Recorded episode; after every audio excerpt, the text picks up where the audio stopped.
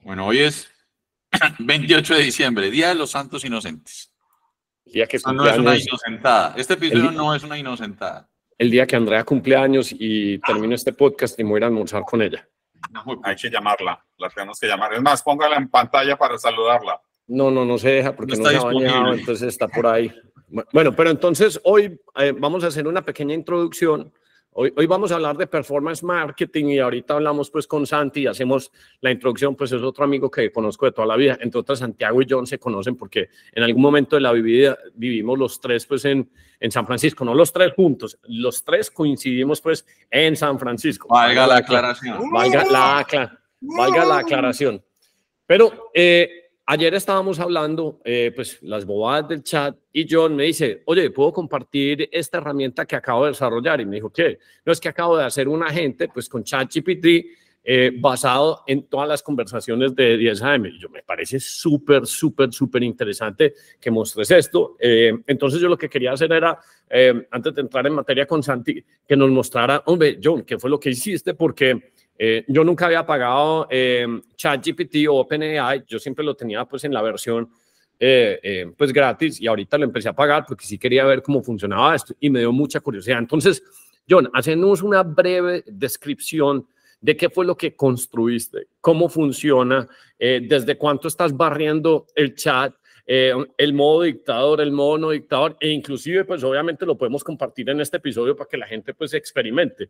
Eh, yo le he estado haciendo un par de preguntas y las respuestas eh, me parece que todavía falta como afinarlas mucho, porque uno llega y le dice las cinco criptos que Hernán recomienda y él confunde pues conceptos, entonces criptos son unas y luego le mete acciones, es un poquito como digamos que como si Hernán estuviera en Guayabao respondiendo ahí. Entonces es un poquito como, como extraño, pero, pero contanos qué, qué hiciste, porque como ejercicio me parece súper interesante. O sea, uno llegar y utilizar la herramienta de ChatGPT para crear un propio agente de uno eh, que se puede luego inclusive subir al store de, de OpenAI y uno llegar y decir voy a cobrar X o Y por esto. Esto es pues totalmente experimental, pero eh, relatanos un poquito del paso eh, o o del experimento que estás haciendo. Y si puedes compartir en pantalla, pues también me parece buenísimo. Nosotros cuando hablamos del chat de 10 AM, eh, nosotros, pues es, un grupo que, Darío, ¿cuándo fue que lo creamos? Como en el 2020, ¿cierto? Más o menos. A principios del 2020, más o menos. Estás en mute ahí. Sí, sí, sí, perdón, estaba en mute, sí, correcto, correcto. Como 2020. Entonces eso, eso lleva ya casi tres años barriendo y, capturando información. Una cantidad de datos y de, de gigas de memoria, teras de memoria. Pero entonces contanos, John, ¿qué, qué, qué hiciste y por qué nos pareció un ejercicio tan interesante? Y si tenés algo para compartir en pantalla, pues buenísimo, como para uno poder ver un demo. Perfecto. Eh, esta, esta, idea, esta idea la saqué, ya sabes que yo doy, doy clase a, a, a, chavales de 19 años en la universidad en el IE, bueno, hacer una, o sea, John pues es emprendedor, eh, eh, periodista y ahorita es uno, pues, uno de los top eh, profesores del IE, pues en una de las escuelas de negocios más importantes pues, que existen en España. Eso es. Bueno, y hay una tendencia en mis alumnos que me contaron. ¿Sabes cómo las parejas ahora se dan cuenta cuando fallan y rompen? ¿Sabéis lo que hacen? Vuelcan todo el chat de, WhatsApp, lo, bote, lo meten en chat y preguntan qué han fallado. No. todos mis alumnos, todos mis alumnos. Ya no hay psicólogo, sí, sí, sí, sí. No. Pero, qué respuestas. ¿Qué ah, pero eso está, aparecen? O sea, ¿cómo, pero sería algo de curioso eso, cierto? Pero eso está súper interesante. Claro, cogen toda la historia de WhatsApp que han tenido donde han estado hablando, lo vuelcan al chat GPT y preguntan qué ha fallado. No. Muy, muy curioso, muy bueno, muy interesante. Entonces, entonces un poco, o sea, que se queda ahí un poco la idea de, de cuando mucha, mucha gente pregunta en el, en el, en el chat, pues, eh, cosas que, de las que ya hemos hablado recurrentemente. Entonces dije, oye, ¿por qué no volca, vuelco todo ese 300 páginas, 300 páginas de dos años de chat? Son 300 páginas, eh, casi es prácticamente un libro. Entonces, ¿qué hiciste? Eh, ¿Lo descargaste y lo, lo pusiste en un Google Docs y lo fuiste subiendo en un Google Docs? Lo, descargué, pero... pero, eh, explícame, ah, vamos por pedacitos. ¿Cómo descarga uno todas las conversaciones de es WhatsApp? Muy fácil. WhatsApp tiene una, en las pestañitas, en los three dots, en la esquina, tiene exportar WhatsApp. Eh, le dices qué, qué, qué, quieres exporte, cuánto tiempo y con archivos o sin archivos. Y te descarga todo. ¿Ah, Eso está en todos los chats. Sí, sí, puedes hacer una, una exportación. Cuando lo exportas, lo guardas en una carpeta de, de Google Drive eh, y, y, luego lo que hay que hacer es... ¿Cuántos, ¿cuántos, cuántos gigas, pues, aunque todo eso es texto, pues, o cuánto? Mil megas. Mil, un giga. Tres megas, tres megas. Ah, tres megas. Ah, ah solo eso. Tres megas. Pero tres, tú piensas en un libro de un Kindle, que son... O sea, un libro de un Kindle de 400 páginas es mega y medio. Eh, el texto ocupa muy poco. Entonces, okay. 3 megas es mucho para un archivo de texto. O sea, yo, yo conté, son 300 páginas de libro. Ok. O sea, en, Google Docs. Aquí está, aquí está, aquí está la opción de, de exportar. Pues se ve obviamente torcido, pero ahí se. Ok, se ent entonces seguí con la mecánica porque está súper interesante. Pues, y ese dato pues, de las parejas me parece. Increíble, ¿no? No, muy ingenioso, entre otras cosas.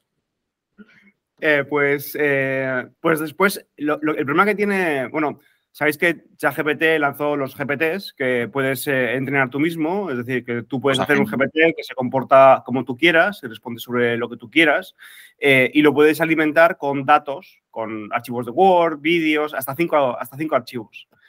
El problema que yo tuve cuando yo hice el primer intento subiendo un archivo de TXT y luego un Word, pero, luego, pero no funciona. 300 páginas de libros, mucha, mucha información para, para ChatGPT. Entonces lo que hice fue convertirlo a un, a un JSON, que sabéis que es un archivo de datos estructurado, y eso ya funciona bastante bien. O sea, tiene, una, tiene un límite de cuántos datos puede, puede leer, es decir... Y, y, pero y entonces, por ejemplo, el JSON, cuando decís datos estructurados, es que separa las conversaciones como, por ejemplo, por el individuo. Entonces somos ochenta y pico de personas, entonces está Lucas, estás vos, y entonces Hernán preguntó, Lucas respondió, o viceversa. Ah, ok. O sea, lo que hace es categorizar los datos eh, okay. por tiempo, eh, quién lo envía el mensaje y cuál es el mensaje. Y, y entonces, eh, entonces subís el archivo en un JSON, eso vía que alguno de los APIs de OpenAI. No, o... en el. Si yo sí que os lo enseño. Si es muy claro, claro, claro. Muestra, muestra, pantalla. Voy a mostrar pantalla. De hecho, lo que hacer va a ser hacer uno nuevo, ¿vale? Porque veáis cómo, cómo funciona. Entonces, pues los casos de uso, pues, además de detectar quién fue la pareja que tuvo la culpa en una relación, pues son infinitos. Entonces, ¿cuántas páginas hay en el mundo que tienen todos agentes tratando de solucionar problemas? Entonces, de Bancolombia, cualquier cosa, y son unos, unos call centers todos escribiendo. Entonces, uno lo único que tiene que hacer es, no sé, 50 conversaciones de un call center y eventualmente esas conversaciones se vuelven la base del conocimiento y ya no tiene que tener uno el call center. Yo siempre he dicho, esto me lo venís oyendo Darío decir desde hace un año, el negocio más malo que hay en este momento es ser dueño de un call center, pues esa vaina está destinada pues a morir sí o sí. Toda esa aplicación, Hernán, sirve para temas de Customer Experience. Sí, sí, que ahorita, es... que, que por eso lo quise traer, porque luego lo, lo, empatamos con todo tu cuento, pero yo quiero que yo no lo muestre aquí, porque es muy complementario, Santi, a lo que vos haces, pues, entre otras cosas. Perfecto, yo os cuento muy, muy rápido. O sea, esto es ChatGPT, la versión Plus, que hay que pagar los 20 dólares mensuales, pero que merece mucho la pena. Eh, al crear un nuevo GPT y a darle a configurar, aquí le das un nombre, le pones una foto que se puede autogenerar, la descripción no es importante, pero lo más importante son las instrucciones. Las instrucciones son los prompts que vas a usar para, para ver qué va, sobre qué va a hablar, qué va a hablar, qué no puede hablar y cuáles son las condiciones. Por ejemplo, cuando hice el modo dictador, pues le dije cómo se tenía que comportar en modo dictador y qué tenía que responder, eh, qué sí, explica, qué no explica, explica un poquito, pues, para darle color, qué es el modo dictador. El, el, el modo dictador es... Es muy obvio, es muy obvio.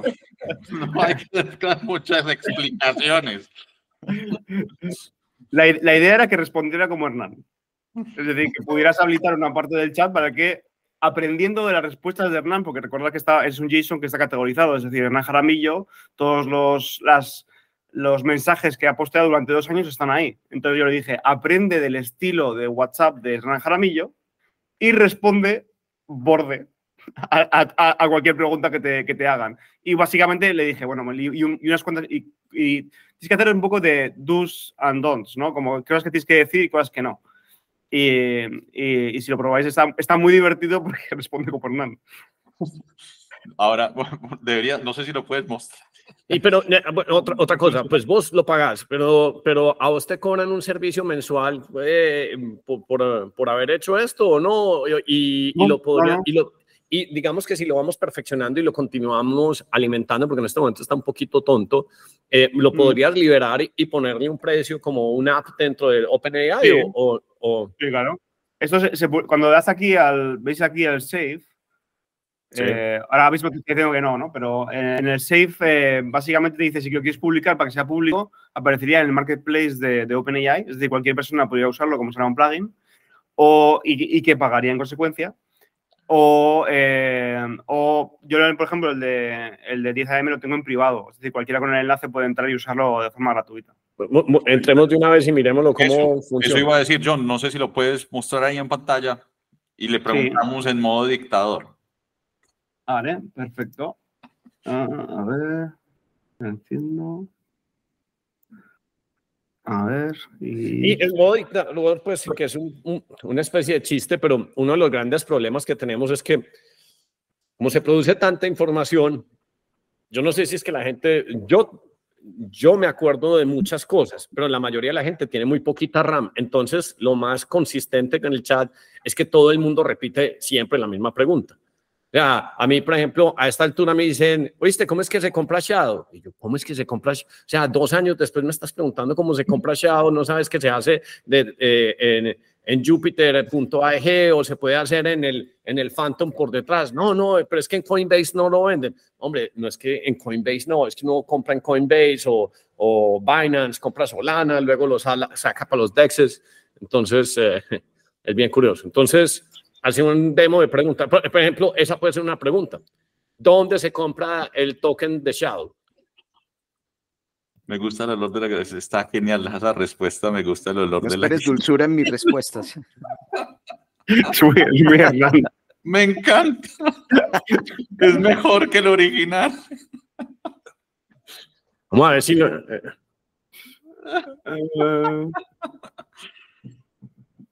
a ver, está, está diciendo. O sea, le falta, le falta, le falta info. Al final el chat No, es, no es muy buena. O sea, el, el, WhatsApp es.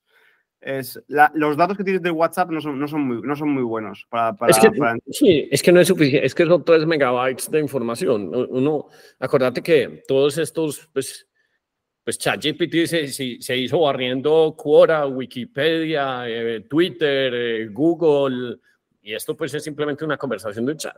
Eh, eh, si uno le pregunta ahí, puede ser más específico. Yo simplemente quiero saber cómo cambiar Solana Shadow, pues, o para... Y en modo dictador, decirle que siga en modo dictador. Vamos a probar.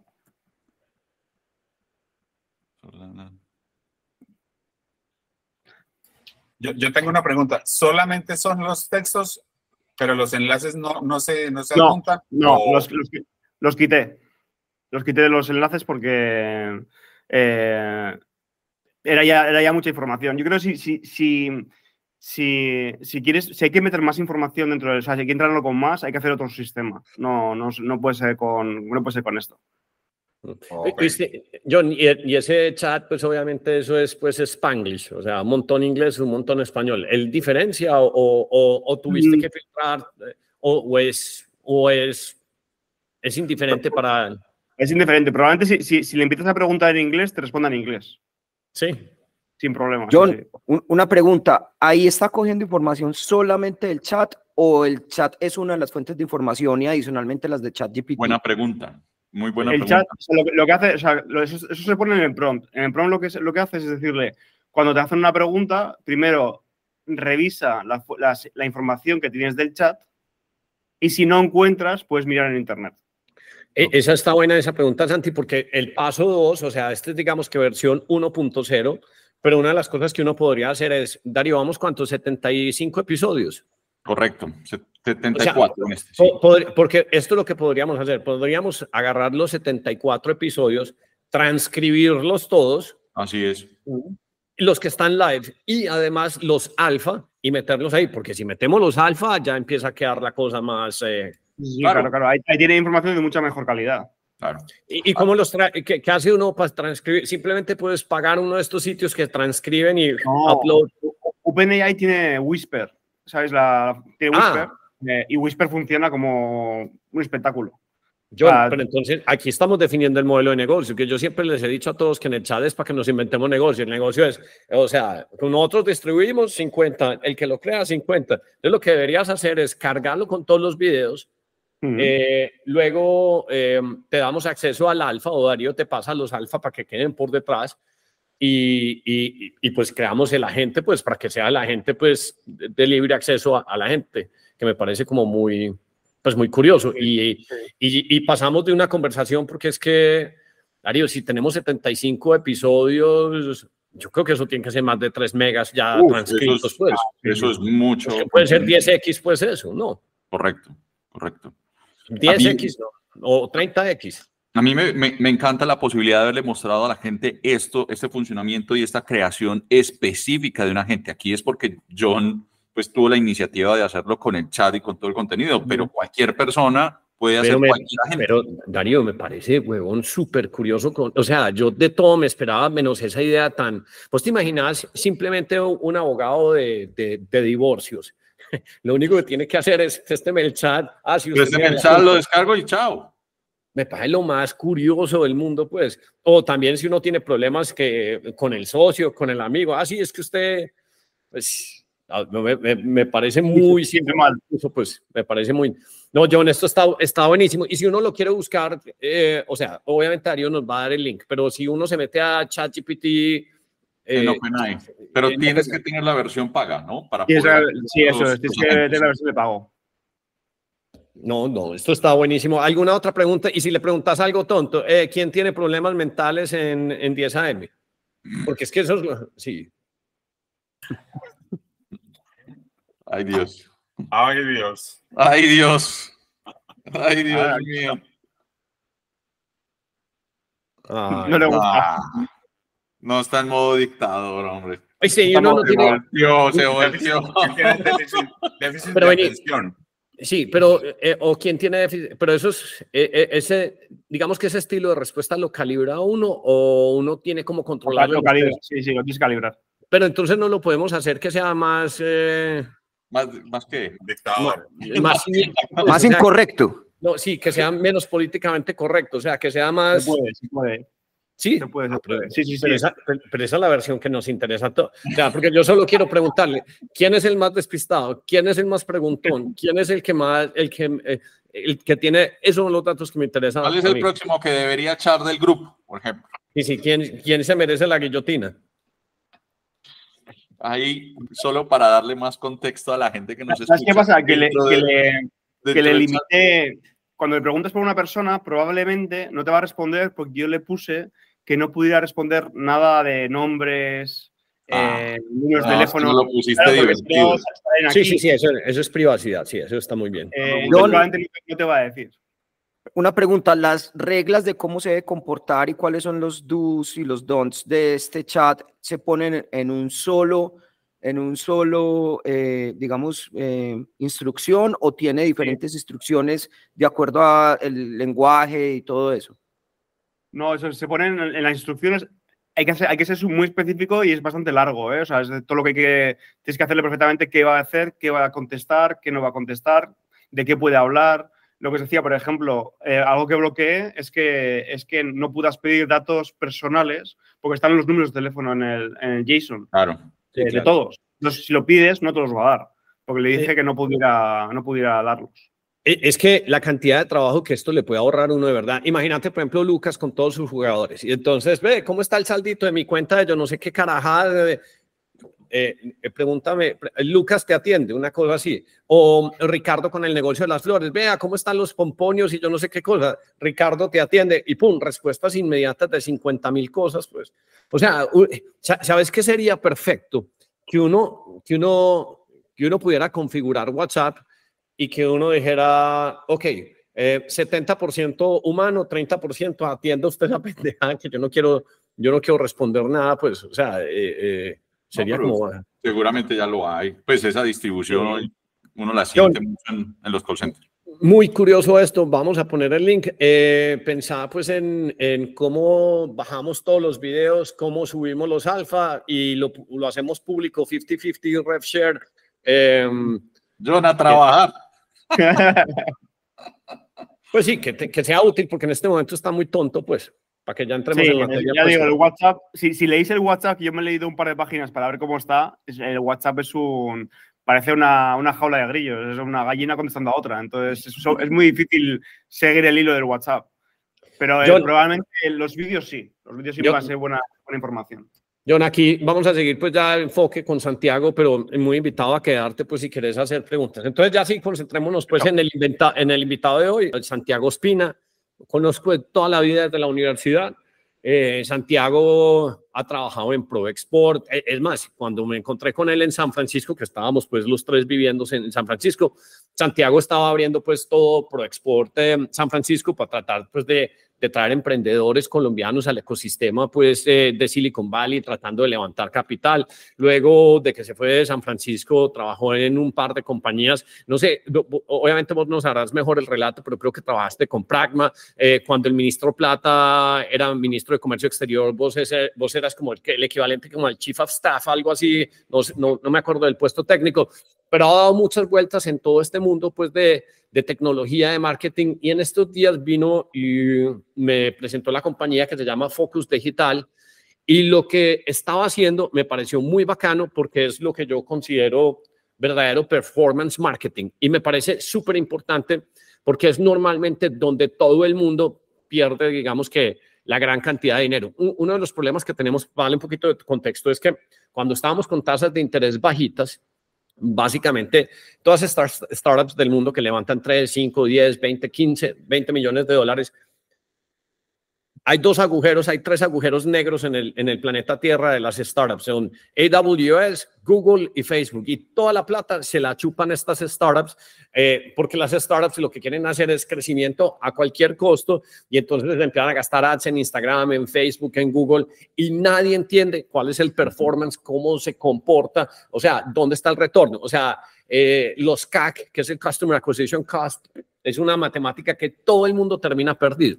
Para ponerlo en un contexto que no sea de startup, yo tengo otro amigo que está en el chat que se gasta, no sé, entre 500 y un millón y medio de dólares al año haciendo ads en Google. Y me dice, no, esto puta no hacen sino róbame toda la plata del mundo y yo no, no cierro y los leads se me pierden. Y, pero la máquina le dice, no, eh, para que le vaya mejor, eh, eh, métale más dinero. Entonces, lo que me mostró Santiago, que me pareció súper curioso, es todo un flow muy mecánico donde él dice, no, es que si estamos haciendo marketing por acá eh, en ads o en Facebook o en Instagram o un chat de WhatsApp o cualquiera de estas cosas, yo, yo sé entender toda la línea del tiempo, todos los puntos y en cuántos ciclos, digamos que esta persona que entró, no sé, hace tres meses, si, si, en, si en cuatro meses todavía es un candidato, en cinco meses todavía es un candidato para cerrar. Entonces le ha ayudado a un montón de compañías eh, a, pues a generar más ventas. Se parece un poquito, Darío, eh, al episodio que tuvimos con Lucas Gómez,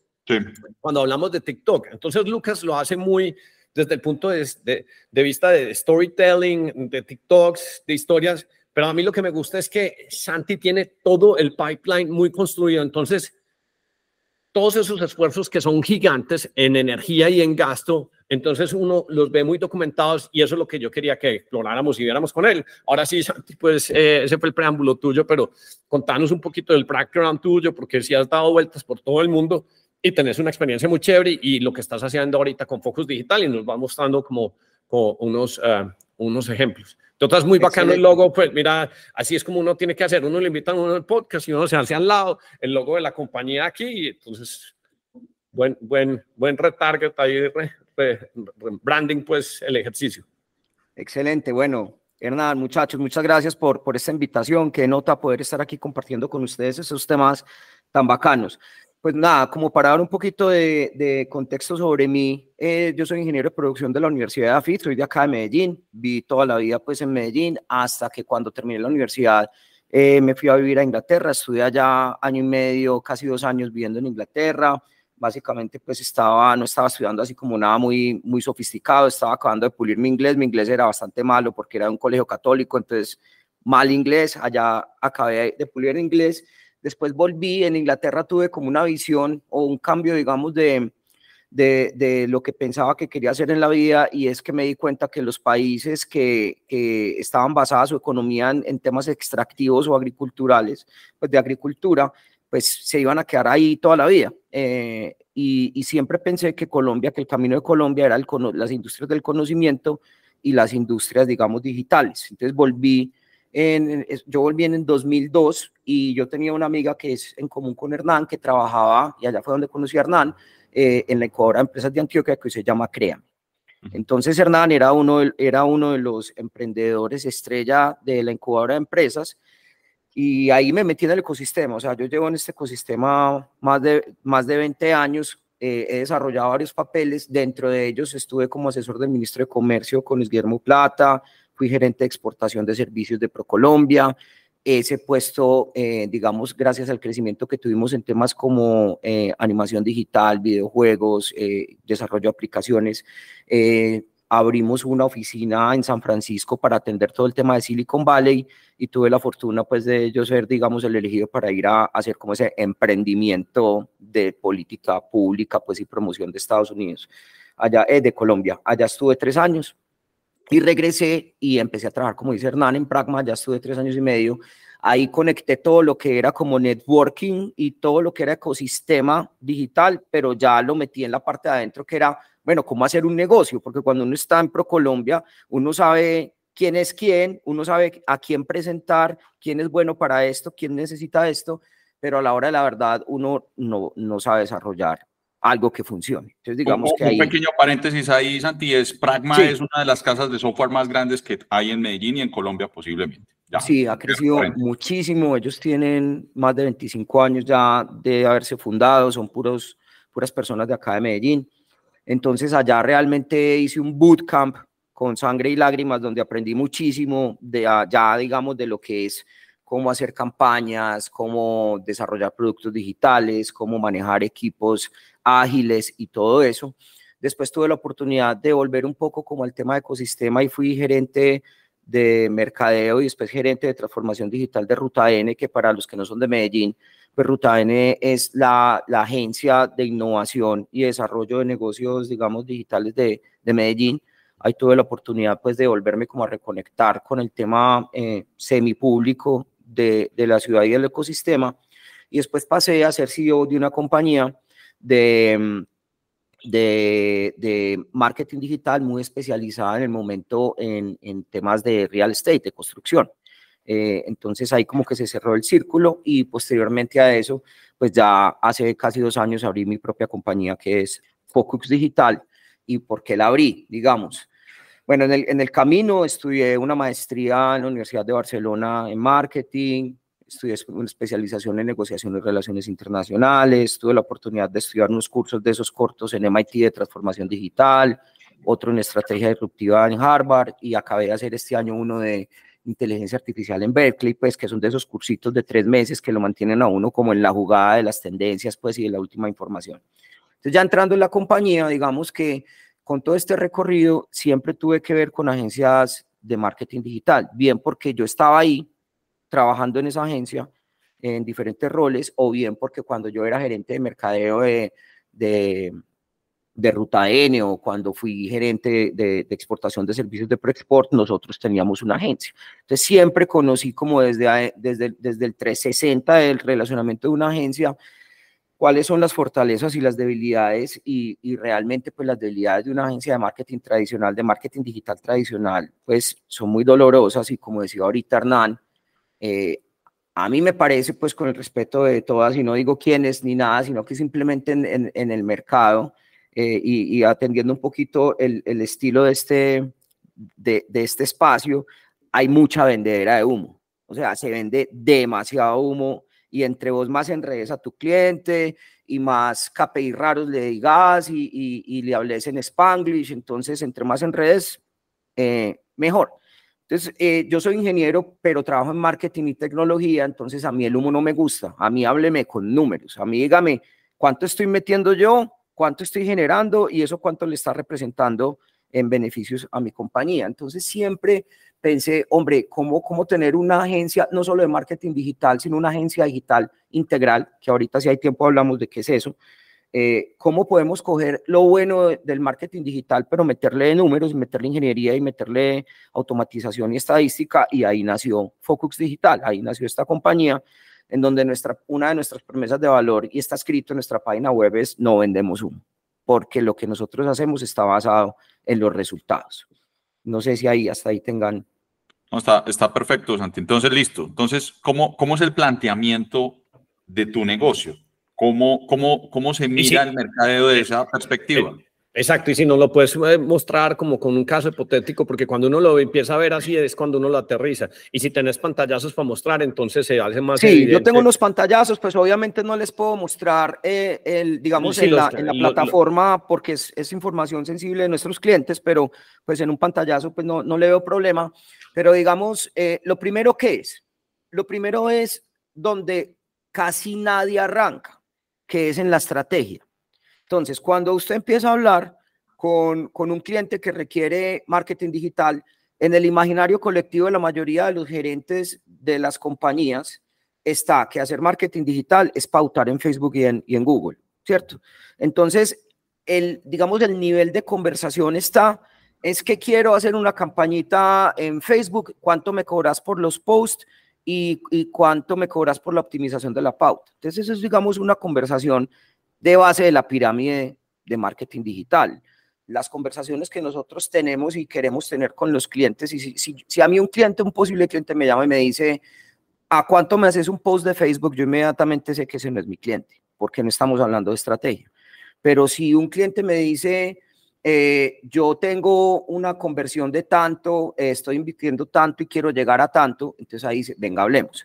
¿De dónde se parte entonces para responder la pregunta? Se parte de la estrategia. ¿Y qué es la estrategia? Es el entendimiento del negocio.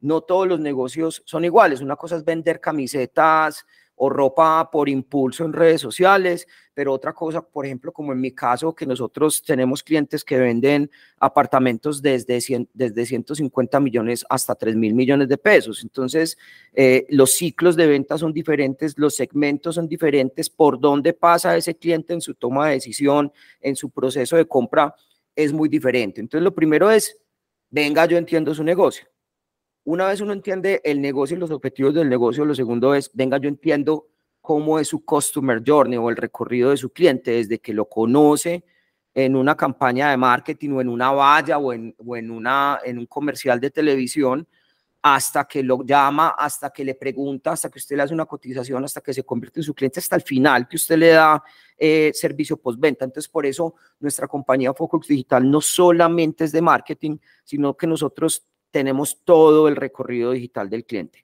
Entonces, para, para, para mostrarles un poco de acuerdo a lo que nos estaba diciendo Hernán, les voy a compartir aquí pantalla un momento. Esto se va a ver muy pequeño, pero precisamente es por, por temas de confidencialidad, pero para que puedan dimensionar. Eh, acá les voy a mostrar.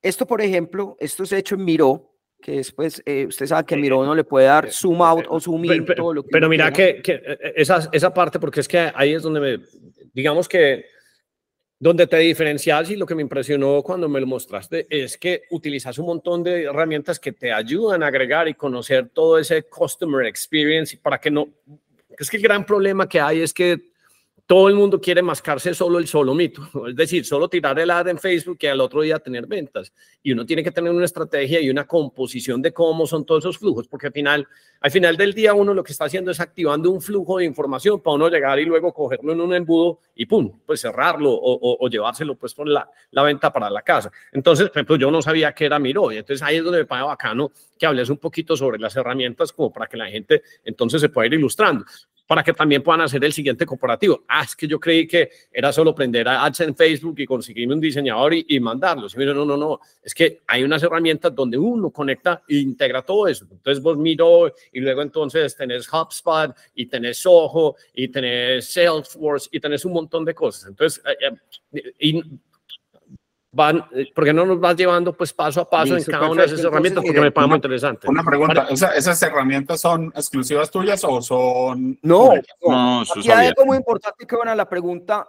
Yo no, en este momento no estoy produciendo tecnología, nosotros no desarrollamos tecnología, nosotros sí integramos, tenemos ingenieros que integran. Eh, digamos que la premisa en este momento nosotros es cojamos lo que funciona bien y pongámoslo a funcionar mejor. O lo que ah, la gente tiene, un Ferrari para ir a la tienda de la esquina, como pasa en la mayoría de las empresas con los CRMs, que lo compran y no lo saben utilizar bien. O sea, y la gente dice, no, es que eso no sirve. No, no es que no sirva, es que usted no lo sabe manejar, que es diferente. Entonces, nosotros, nos enfocamos en manejar bien estas herramientas. ¿Por qué llegas a esa herramienta, a, Miro o no? Miro, bueno, Miro es una herramienta bacanísima para los que no lo conocen, se escribe M-I-R-O, eh, ahí está, tiene una versión gratuita y, una versión claramente pues que también es pagando, que te da más. Ahí no se ve un carajo, ahí no se ve un carajo, ponerlo un poquito más grandecito, pues, sin revelar los nombres pues, y si no, eh, luego Darío le hace...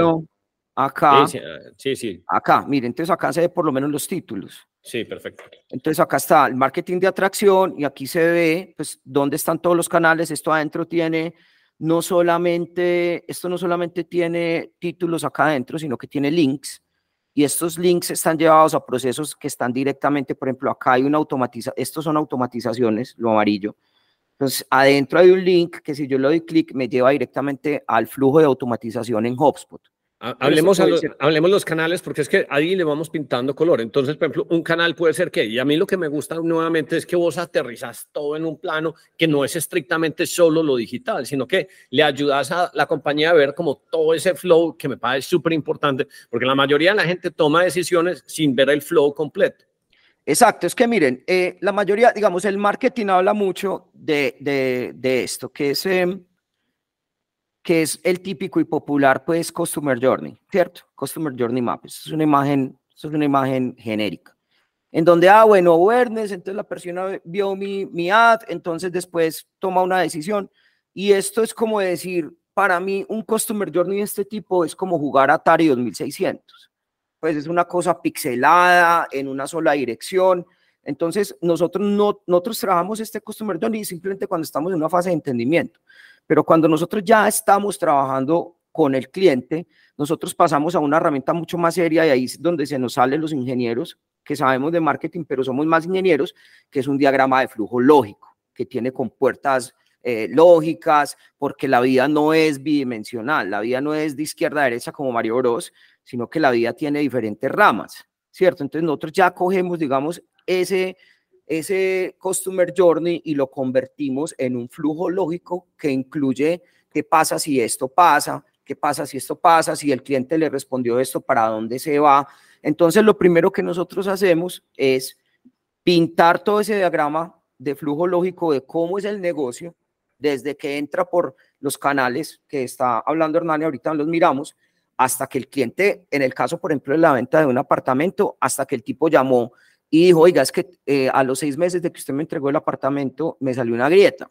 ¿Cómo hago yo para eso? Entonces, por eso nosotros no solo tenemos marketing, tenemos toda la parte de ventas, tenemos toda la parte de, perdón, se me pasó ahí ya de página, tenemos toda la parte de servicio al cliente, el proceso comercial, y hay procesos comerciales que son bastante, eh, digamos, complejos. Entonces, como para volver a este pedacito, y me perdonan que no les muestre, pero pues esto es una información de un cliente, entonces no se puede revelar. Em, acá están los canales. Entonces, eh, yo tengo identificados absolutamente todos los canales o las puertas por las cuales los clientes me van a entrar a, mi compañía. ¿Por qué canales le estoy mandando yo información a mi cliente? ¿Y por qué canales mi cliente me puede entrar a la compañía? Entonces, ¿qué canales hay? Pues obviamente los canales tradicionales que son las oficinas eh, las oficinas físicas, está las llamadas, está el WhatsApp, están eh, las redes sociales, los chats de las redes sociales, la página web, los chats de la página web, eh, los SMS, eh, bueno, en fin, hay una cantidad de canales, hay terceros, hay referidos. Entonces, lo, más importante es identificar por dónde te está entrando ese flujo, digamos, de leads o o de clientes y lo decía ahorita Hernán, que es importante, cuando la gente empieza a hacer promoción de sus productos sin tener claro a dónde van a llegar y cómo los vas a atender, básicamente es como si vos le estás echando agua a una tubería que al final cae en un potrero y todo el agua cayó en el potrero y se regó y no sirvió para nada. Pero finalmente, para, para poder darle más color a, lo que dice Santiago, Santiago es un arquitecto de la información, es, es, es un arquitecto, es cuando le vas a crear un edificio, tienes que tener todos los planos de absolutamente todo, porque si no, pasa que la tubería termina en un potrero. Exacto, y eso pasa muchísimo, señores. O sea, ustedes no saben la cantidad de plata que votan las compañías en, en pauta digital o en promociones eh, de, de, algún tipo 360 porque no tienen, no tienen conectada la tubería. Entonces termina el agua saliendo por donde ni siquiera saben y toda la platica se va para allá. Entonces nosotros nos aseguramos que esa tubería no tenga fugas y nos aseguramos de saber esa tubería qué llaves tiene, en dónde está y muchas veces hay, la tubería está, eh, digamos, muy delgadita, entonces hay un represamiento eh, o la tubería está, eh, no tiene presión, entonces las cosas no se mueven. Entonces yo creo que esa analogía es chévere porque cuando uno hace este reconocimiento de todo un proceso comercial, salen una cantidad de cosas que, que termina siendo, digamos, como una, una, un proyecto de optimización de procesos. Nosotros mezclamos, digamos, optimización de procesos con, con Customer Experience. Pero vos no podés saber, no podés, vos no podés saber dónde vas a mejorar, qué vas a mejorar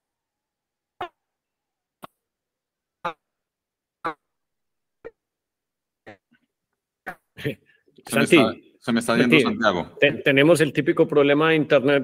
Hay veces, eh, vamos a ver si ahí te recuperamos. Eh, te estamos viendo, pero no te estábamos oyendo. No, te perdimos. Te perdimos ahí. Eh, un momento, si quieren, para que, para que Santi se, se recupere. Se reconecte. sí, correcto. Sí, de, de, pronto, si entras y salís, Santi, porque eh, Se fue el audio. Típico problema de, de Medellín con el Internet. Ahí volvió.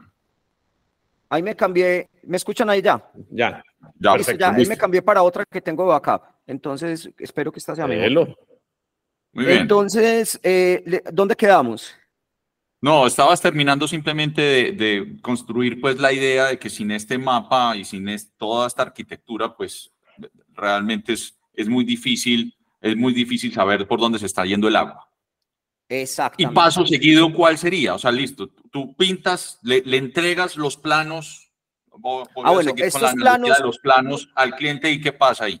Bueno, es importante, Darío, resaltar que esto se construye con el cliente. Entonces, esto es un proceso que el cliente tiene que estar dispuesto a sacar la basurita de abajo la nevera y mirarse al espejo porque, porque el hecho, cuando vos empezás a hacer este tipo de cosas, los, los errores salen a la luz. los, las, los reprocesos, las cosas que se están haciendo mal, salen a la luz. Entonces una empresa también tiene que tener, digamos, la personalidad eh, eh, para, para poder enfrentarse a un tipo de, de, de, procesos de esto y decir, hombre, sí, esto lo estábamos haciendo mal, o hombre, sí, hemos botado tanta plata en esto porque esto estaba desconectado acá. Eh, pero pues como siempre y como todo en la vida, hasta que usted no acepta sus errores, no va a mejorar, ¿cierto? En la vida personal y en la vida empresarial. Entonces, em, lo que sigue acá, esto es una construcción en sesiones que tienen metodologías, de, eh, digamos, consultivas, en donde uno saca toda esta información de una manera, pues, em, estratégica. Y cuando uno ya tiene esto, entonces uno ya habla con el equipo directivo de la empresa y le dice, vea, esto está acá, podemos hacer esto, vos tenés aquí una, una representación, tenés esto, tenés lo otro, y ya básicamente lo que uno dice son un roadmap de mejoras. Nosotros tenemos una metodología de madurez digital, que es una metodología que yo llevo estudiando metodologías de madurez digital hace por ahí cinco años. Hay de MIT, hay de Deloitte, eh, todo, prácticamente todas las Big Four tienen sus metodologías de madurez digital. Eh, hay universidades como Columbia, que tiene una, por acá tengo un, un libro muy bacano que me traje la semana pasada, el, mes pasado a Estados Unidos, este se lo recomiendo. A ver si aparece aquí. Sí, señor. Esto es, es, es de un man que se llama David Rogers, es profesor de la Universidad de Columbia. A mí todavía me, me gusta comprar libros físicos porque me gusta rayarlos, me gusta doblarlos. también últimamente me ha gustado volverme otra vez al, Entonces, Ese libro se los, se los recomiendo, pero hay muchos, pues se meten a Amazon y ponen eh, Digital Transformation. Entonces, lo importante también en esto es eh, otra de las cosas que yo creo que somos como, como muy juiciosos con eso, es que nosotros todo lo que hacemos lo hacemos con metodología. Y todas las metodologías que utilizamos son metodologías mundiales, MIT, Columbia, eh, Deloitte, Price, todo ese tipo de metodologías que uno las puede acceder, eh, bien sea por un curso o porque compraste un libro o lo que sea, pues el conocimiento está ahí. Entonces nosotros utilizamos eh, una metodología que es basada en Deloitte, pero tropicalizada por nosotros para trazar un roadmap de, transformación digital. Entonces uno, adicionalmente a este proceso, uno mide, nosotros, la metodología de nosotros mide 72 variables, 72 capacidades en 12 megacapacidades y lo que hacemos es determinar de 0 a 5 en esas 72 variables dónde está la compañía. Eso no hay que hacerlo en todas las compañías, o sea, los que se quieren meter de lleno lo hacemos, pero pues para hacer marketing digital tampoco tenemos que hacer el, el, roadmap. Y lo que me preguntaba antes, después de hacer esto, ¿qué? Ya sabes dónde estás parado, ya sabes en qué nivel de madurez estás, ya sabes cuáles son tus procesos. Nosotros entregamos un roadmap precisamente de, de dónde estás parado y a dónde vas a llegar. Eh, y hay unas iniciativas concretas, no somos los consultores que tenés que mejorar esto y salen y se van, no, entregamos un Excel con un cronograma, vea, si usted quiere mejorar esto, usted debería hacer esto, esto, esto y esto, y esto se demora más o menos tanto, hay cosas que nosotros hacemos, hay cosas que no hacemos nosotros, pero lo tenés que hacer en todo caso y ya empieza el trabajo como tal. ¿Por qué es importante tener este mapa primero y, lo de Miro, que es una herramienta que sirve para hacer diagramas de flujo lógico, sirve para hacer toda la parte, eh, digamos, de, de, planeación estratégica? Es una herramienta muy poderosa que tiene unos templates que te ayudan a organizar ideas, mapas mentales, eh, una cantidad de cosas. Ya con esto es mucho más fácil vos programar, por ejemplo, una automatización en un CRM como HubSpot o como Salesforce o como Dynamics o, como, so, o como Sugar o, el CRM que sea. Entonces a uno le dicen, vos manejas HubSpot. Sí, somos, de hecho nosotros somos partners de HubSpot. Eh, pero después me dicen, vos manejas eh, Salesforce o manejas Dynamics.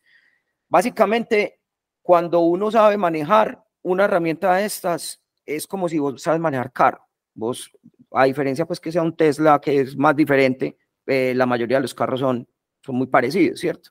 Entonces lo importante es que vos sepas eh, más bien de cómo manejar el carro, es de, dónde estás parado y dónde querés llegar y cómo lo tenés que, manejar para llegar allá. Entonces aquí, dale, preguntas. No, para meterle un poquito más de, picante a, a, a, lo que estás explicando, ¿qué diferencia hay entre no tenés que decir al cliente, entre, entre un cliente que no haga este ejercicio versus el cliente que está haciendo el ejercicio? Pues mira, la diferencia es absolutamente toda, porque lo que decía Hernán ahorita, que tiene un conocido que mete un billetal y que no sabe... no, el, el, de, el, delta de eso es cuatro o cinco veces el gasto, pues lo que te costaba 200 mil dólares se te vuelve un millón de... Porque es que esa agua que se cae en el potrero es el desperdicio más grande. Y uno y eso lo ves en todos los negocios, lo ves en un negocio de educación, lo ves en un negocio de construcción, lo ves en un negocio estrictamente digital, pues, o sea, si uno, si uno, es, mejor demorarse y hacer algo con Santiago que uno llegar y hacerlo solito, porque, vuelvo y te digo, el agujero negro del planeta Tierra son Google, Facebook y Amazon, pues, aunque uno dice AWS, pero si uno está haciendo ads también en Amazon, uno no vende nada, pues, las tres y, yo creo que el mayor mensaje que estás diciendo, Hernán, es que es un, es un error que cometen las personas y es que las decisiones de los usuarios no son directas, no es lo que vos decís, vieron el banner e inmediatamente se fueron a comprar, pues no, no es así. Sí, no es así, no son inmediatas. Mira, analiza, se le olvida, le entró una llamada, vuelve y se acuerda la semana, entra un call center, pero que eso es todo lo yo, que yo, lo, yo, lo, yo lo simplifico mucho, que es que, y, mucha gente es muy inmediatista y dice, ah, no, si no es solo mito, pues no, no, no me lo como. Y hay más valor nutricional en el caldito con hueso, que es lo otro que uno hace, pues, que es, o sea, cuando uno, cuando uno conoce los ciclos de compra de las personas, porque es que todo el mundo cree que aviso igual compra, no, uno tiene que entender el ciclo. Y cuando uno lo hace bien, entonces ese aviso en tres meses le pega, entonces uno lo tiene que seguir con un email o uno lo sigue con un aviso de retargeting hasta que eventualmente la persona está lista para comprar. Es que compradores lo que, nuevos no hay Lo que está diciendo Hernán es esto, es el, el embudo. Correcto. Entonces, uno, este embudo también está muy, muy, eh, digamos, es, todo el mundo habla del embudo. Todo el mundo habla del embudo de conversión. Entonces, los visitantes, los leads, los leads calificados, las oportunidades y las ventas. Pero entonces el tema es lo que estaba diciendo Hernán es los visitantes, listo, yo sé que una persona, hay dos, hay varios tipos de usted calificar los leads. Entonces, un visitante es un man que fue a su página web, la miró, pero no llenó ningún formulario. Simplemente vio. Hay maneras de ver que esa persona, a través claramente de cookies y, pues, y, los CRMs eh, tienen ese tipo de rastreadores, de que la persona visitó tu página web, sabemos cuánto tiempo estuvo, eso se llama un lead scoring. ¿Cierto? Entonces es como por comportamiento del visitante. Se puede saber si el visitante fue varias veces, cuánto tiempo estuvo mirando. El lead scoring, yo no soy muy amigo del lead scoring para ser sincero. Lo conocemos, pero nosotros no lo utilizamos. Nosotros somos mucho más agresivos a la hora de calificar los leads, ¿cierto? Entonces, cuando un visitante ve tu página web, listo, vos no sabes cómo se llama, no sabes em, eh, su teléfono, ni sabes qué es lo que está buscando, simplemente sí sabes qué fue lo que vio. El lead, la diferencia entre visitante y lead es que el lead llegó a tu página web o vio una publicidad tuya por cualquier canal y estuvo dispuesto a dejar su información, ¿cierto? Entonces dejó el nombre, el email y el celular, que digamos que es lo mínimo, y vos ya sabes de qué campaña te llegó y, ya sabes, digamos, que ese, ese man se convirtió en un lead. ¿Qué hacen la mayoría de las empresas? Aquí es donde nosotros estamos marcando, pues, digamos, mucha diferencia. Es cómo se califican los leads. Entonces, en el caso, por ejemplo, de las constructoras, que conozco la mayoría de las constructoras, los procesos de constructores de este país, eh, no sé, te pueden generar, ponele eh, al mes, te pueden generar entre mil y cinco mil leads, ¿cierto? Entonces, cinco mil personas se inscribieron para uno o varios proyectos inmobiliarios que les interesaron pero recuerden que las constructoras, la mayoría de las constructoras no, no, no, no, o sea, los proyectos inmobiliarios no son como una camisa blanca, que es una camisa blanca y ya. O sea, depende del barrio, de la ciudad, de los metros cuadrados, de las alcobas, de cuánto vale. Hay proyectos desde vivienda de interés social de Si le dan el préstamo, si no le dan préstamo. Ciento y punta millones y hay otros que son de tres mil. Entonces, vos no puedes medir todo igual.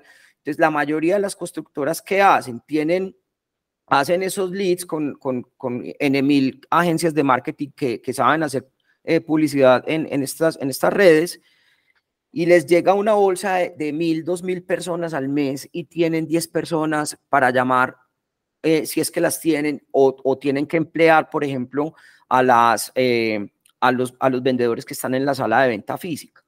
¿Cuál es el resultado? El resultado es que no llaman a todos los leads pero como no los precalifican, tampoco saben a cuáles llamar primero o a cuáles llamar después. Y esto multiplique, como decía Hernán, en la educación, en la gente que quiere comprar un carro, un yate, una finca, que quiere comprar un seguro, todos estos procesos de compra que requieren, digamos, de estudiar antes de, comprar.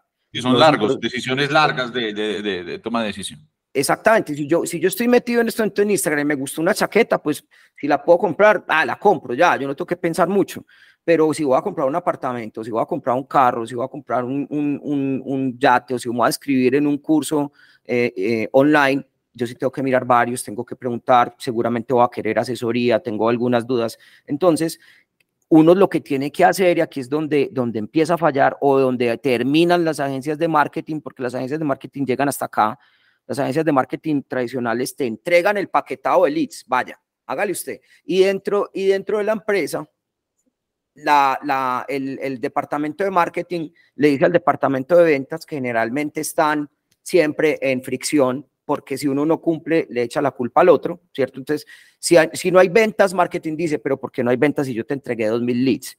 Y entonces ventas le dice a marketing, no, pero es que esos 2.000 leads que usted me entregó no servían. Entonces, esa es la típica.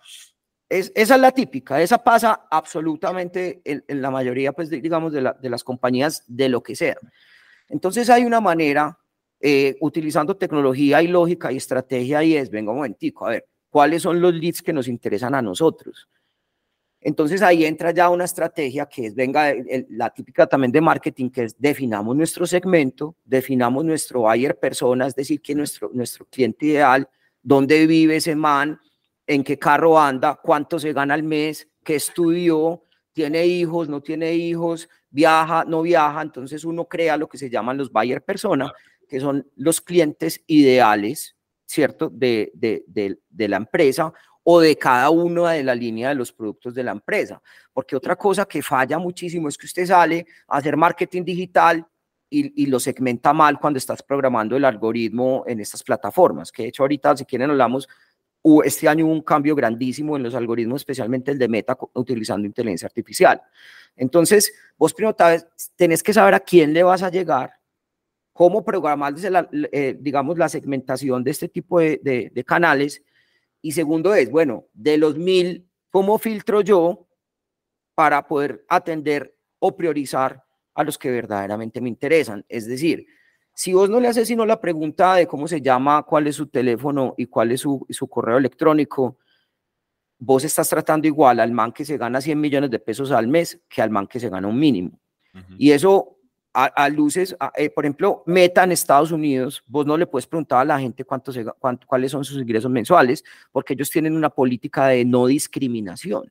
Porque claro, o sea, vos decís, yo solamente voy a atender al que se gane 100 millones y al de 2 millones no, eso puede y, llegar a ser discriminatorio, pero digamos desde el punto de vista pues comercial y de marketing, esos son temas que me interesan a mí para poder calificar los leads. Afortunadamente. Pero usted, sí, pero, pero, usted sí puede hacer siguientes cosas. Entonces usted llega y se mete a un sitio como, no sé, el que está comprando una talega de golf o el que hizo un checkout en un carrito y entonces, eh, entonces si, si, compra esto quiere decir que tiene tantos ingresos y saca uno un, una población con un lookalike de estos. El lookalike, exacto, eso te iba a decir. En, en, en, Google se llaman audiencias lookalike. Y vos le puedes decir a Google, si este man está mirando Mercedes-Benz, entonces a mí me interesa, por decirlo de esa manera. Entonces, uno le puede, con, con, con teniendo eh, bien definido cuál es tu cliente ideal, puedes empezar a perfilarlo de maneras que, que le den la comba al palo a las restricciones. Como les decía, afortunadamente en, Meta, en Colombia, no está la restricción de preguntar ingresos. Entonces, lo, primero que uno hace con el cliente y después de entender bien cuál es, cuál es su público objetivo, es, venga, ¿cómo vamos a calificar esos leads, hermano? Porque es que usted tiene dos mil personas para llamar al mes. Cada, cada esa persona que usted, que usted tiene ahí es lo que se llama el costo por lead. Entonces, si a usted le vale 26 mil pesos al mes conseguir el nombre de Santiago Espina y el correo de Santiago Espina y usted no lo llama, esos 26 mil pesos se fueron directamente a la basura. Eso es lo que no ha, eso es lo que generalmente no miden las, las compañías. O sea, la compañía dice, ah, es que yo me, gano, yo me gasto 100 millones de pesos al mes en publicidad y produzco 100 mil leads. Y eso, y eso está muy bien desde el punto de vista de marketing, porque marketing es leads, leads, leads. No, pero espérate un ¿cuántos de esos llamaste? ¿Cuántos de esos te contestaron? ¿Cuántos de esos se volvieron clientes? Entonces ahí es donde empieza ya uno a decir, ah, pero es que eh, yo sí necesito entonces es perfilar mejor a mi lista. Ah, pero yo no tengo tiempo, no tengo gente, no puedo hacer 100 llamadas o mil llamadas al, al día. Eh, cada vez que la gente habla, a mí me gusta ir como tirando como analogías. Vos sabes que vos sos como, como un transformador, un regulador de voltaje del marketing, donde lo que vos haces es normalizar el flujo de pipeline, porque la mayoría de la gente que hace marketing, hace marketing de impulso. Entonces llegan y compran, se convirtió y entonces si se convirtió, siguen haciendo lo mismo. Pero la única forma que uno puede tener ingresos predecibles es con esfuerzos digamos que muy sistemáticos. Entonces, hombre, todos los meses tengo que distribuir mi pauta en, que uno la pare del 25 al 5 de enero, pero uno tiene que ser consistente porque si no, entonces ese pipeline se, se, se seca. Yo, por ejemplo, e, ese truco del pipeline, mantenerlo llenito, lo, uno no tiene que ser una compañía para hacerlo. Yo cuando hice la primera empresa esta, pues, o la segunda, pues, Clear Group, yo le dije al socio, vea, necesito plata simplemente para viajar cada tres, cuatro semanas a Miami a buscar clientes. Porque yo sabía que después de eh, eso eran que, pues, terminaban ser 10 semanas uno estando en Estados Unidos, uno construye suficiente cadencia y construye uno suficiente flujo. Es más, volví y apliqué la misma técnica cuando, cuando me tocó levantar estos 100 millones de, de Just. O sea, de los 130 fueron un cheque grande. Los otros 70 fueron chequecitos de 250, pero cuando uno tiene ese ejercicio de cadencia, o sea, hay más planta en la cadencia y la disciplina y digamos que una metodología sistemática que el, el, el envión grande. La mayoría de la gente es de puro impulso grande. Por eso digo que es tan importante, pues, un actor como Santiago que le ayude a uno a normalizar eso, porque entonces uno ya lo que le dice a Santiago, hey, me llame, normalizaste la primera capa, necesito que invertemos más, pero no lo sube uno en pico, sino que la sube uno entonces la capita más y ahí empiezan a tener eh, eh, ingresos predecibles pues con ese esfuerzo de nuevas y, y, de hecho y de hecho aprovecho para recomendarle a la gente el video de alfa que tenemos de la enseñanza de cómo generar leads a través de, de, de LinkedIn que es la primera capa la primera partecita que serviría para todo este ejercicio que Santiago nos está enseñando. Y aquí lo que estaba diciendo Hernán, se los comparto aquí, nosotros medimos nosotros medimos esto ya, digamos, cómo integras las redes como Meta o como, o como Google con un CRM, en este caso, les vuelvo a decir, nosotros somos expertos en HubSpot, nos gusta muchísimo y la, la utilizamos, digamos, muy bien. Acá nosotros tenemos, esto es pues un pantallazo, pero esto se ve en tiempo real. Realmente, si entra un lead, se cambia en tiempo real para, por ejemplo, diferentes proyectos. Entonces, aquí vamos viendo cómo vamos generando los leads cada mes y por qué canales lo, podemos identificar. Entonces aquí uno solamente sin informes, sin PowerPoints, sin reuniones de tres horas, usted se mete a un, a un dashboard de estos y usted puede ver cuál es su canal más efectivo, qué porcentaje de, de, generación de leads es el, el, el, eh, por cada canal. Vos vas viendo aquí, hombre, vea, aquí estos son cifras reales de un cliente que no, no puede decir ni de nada, pero estos son generación de leads mes a mes y aquí se puede ver, digamos, que vamos creciendo y uno puede saber, eh, digamos, también medimos el costo por y eso, pero entonces aquí se ve un crecimiento, aquí hubo una caída, entonces uno ya ve por qué fue la caída, por, entonces por qué se cayó, porque este, este canal que estaba acá eh, salió, entonces ya tomamos una, una, digamos, cogimos unos recursos para, para suplir ese canal y miren que aquí se volvió y se paró. Entonces, todo esto sirve para uno saber cuáles son los canales y cómo haces esa mezcla de canales. Adicionalmente, lo que les estaba hablando ahorita de calificar los leads, nosotros en la pauta diseñamos unas preguntas que son pocas, no, no muchas, para que la gente no se vaya a aburrir y no vaya a llenar la pauta, pero nosotros calificamos, por ejemplo, los leads desde A hasta, hasta N. N es que no quiere que lo contacten. Pero entonces nosotros decimos, el A, no lo llame a preguntarle más cosas, este man está listo para comprar. El B, también. El C, llámelo a un equipo de, de, prospección de leads, porque este man tiene buena pinta, pero hay que preguntarle cosas, todavía no se lo mande al equipo comercial. Lo mismo el D, el E es el man como que definitivamente no es el cliente para esto, pero uno lo puede meter en un flujo de nurturing, que es mandarle información periódica, newsletters, eh, cosas para que la persona cuando en algún momento pueda tener la capacidad eh, adquisitiva para comprar el proyecto o el producto o el servicio, pues nos tenga ahí como en el top of mind. Entonces nosotros sabemos mensualmente eh, la totalidad de leads que vamos, que vamos generando y qué tipo de leads. O sea, no solamente sabemos los canales, sino que sabemos qué tipo de leads estamos generando y obviamente todos los esfuerzos estratégicos para, para digamos, las campañas no está enfocado nomás en subir los leads y optimizar cada uno de los canales, sino que también está enfocado en que esta parte A y B cada vez sea más grande de acuerdo a la segmentación y digamos a las estrategias que uno ponga en, el marketing digital. Entonces es, no es hacer solamente publicidad, no es eh, la mayoría de los comités de los tráficos de agencias de marketing es, vení, bájame esta letrica acá, vení, poneme este azul más oscuro, no, vení, esta vieja está muy mona. O sea, eso yo se lo dejo a los creativos. Nosotros lo que hacemos es, ¿esto qué números produce? ¿Y cuánta plata ven?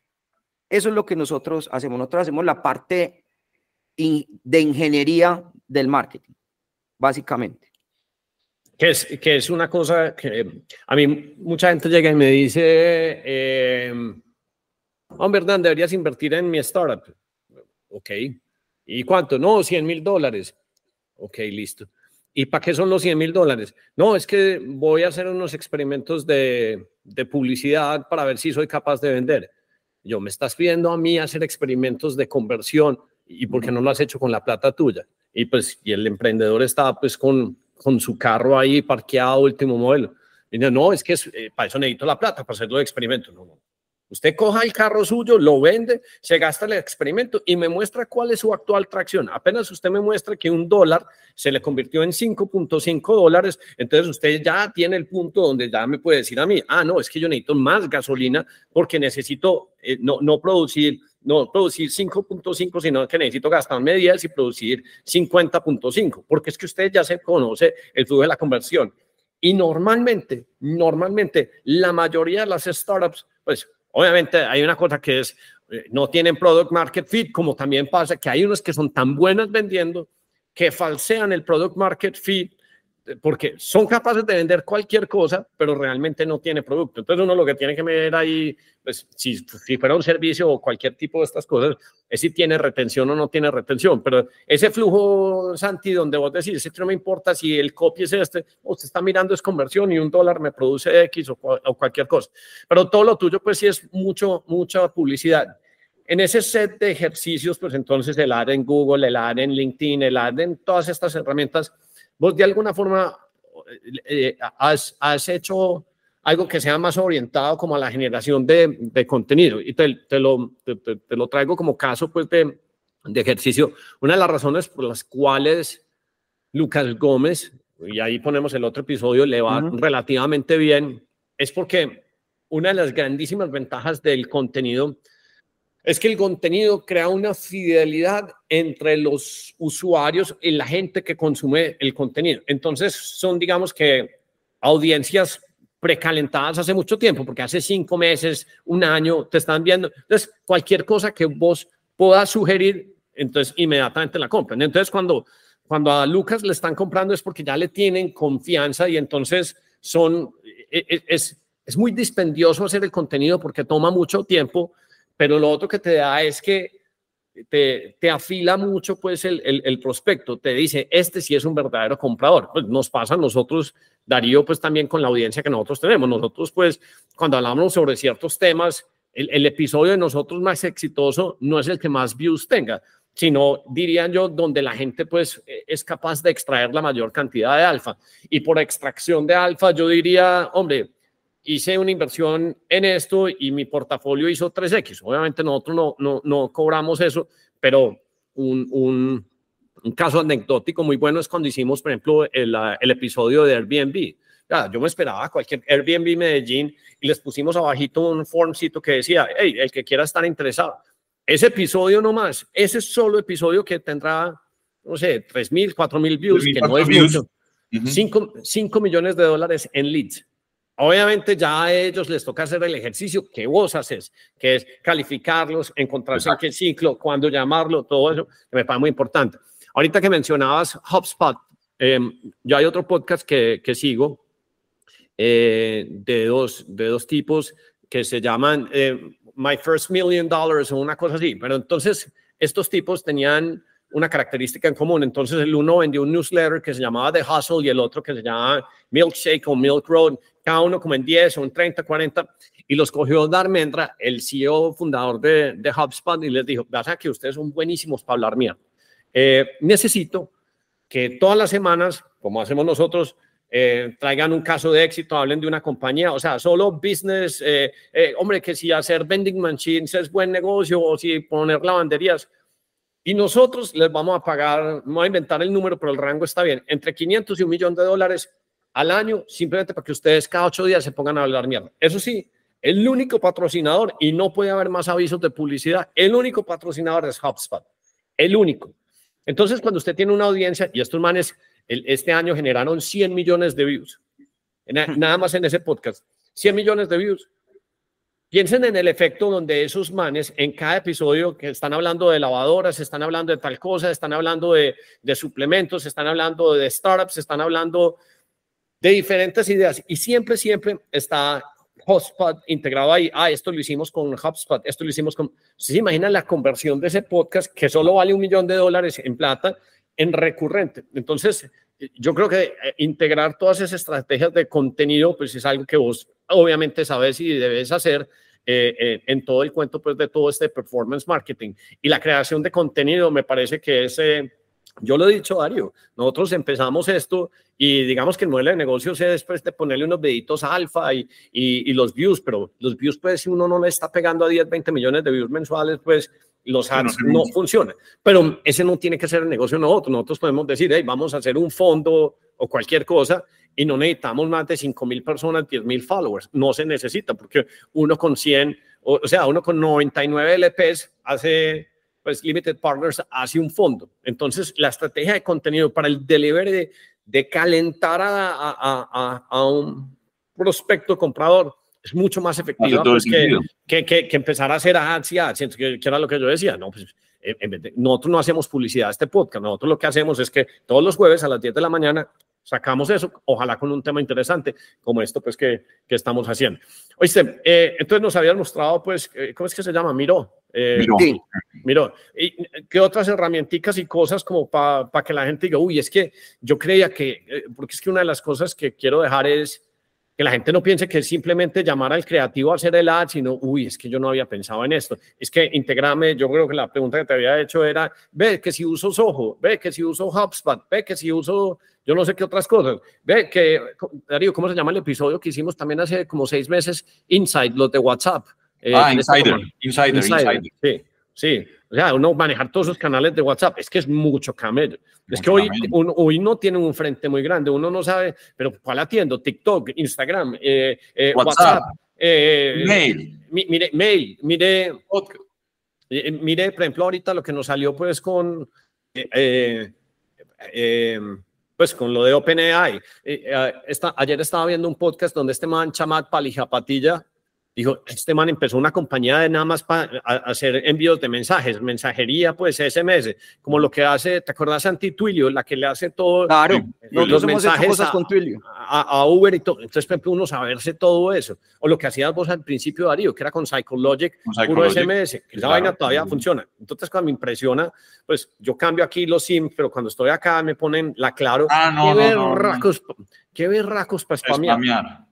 Spam de SMS es una maravilla. Eh, mire, mire, mire otro, Darío, que, que Santi seguro no lo tiene considerado. Usted, yo le contaba la historia. Yo, le, yo este año me he ganado por ahí 50 mil dólares en airdrops.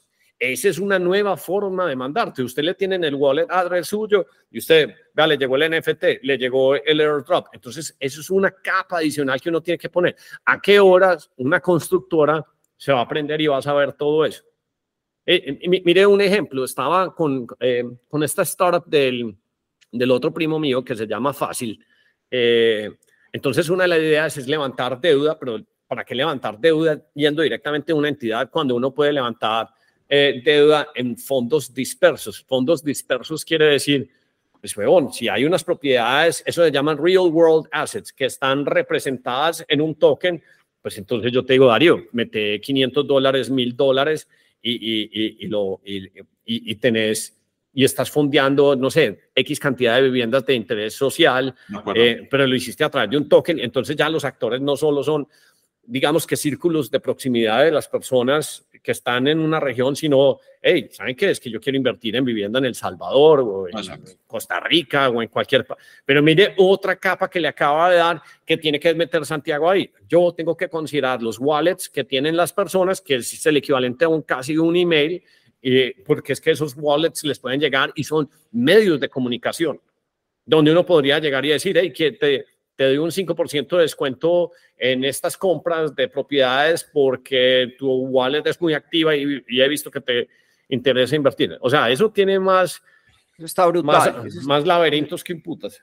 Ahí en lo que acabaste de decir, Hernán, tocaste, digamos, varios conceptos muy profundos de todo este tema de Customer Experience. Uno, el con el que empezaste aquí, tomé nota, básicamente el tema de los contenidos y, y diste el mejor ejemplo posible porque los papás, digamos, de la filosofía de los contenidos de valor son HubSpot precisamente. Ellos son, digamos, la metodología más grande y, por lo que ellos son más conocidos es el tema del inbound marketing.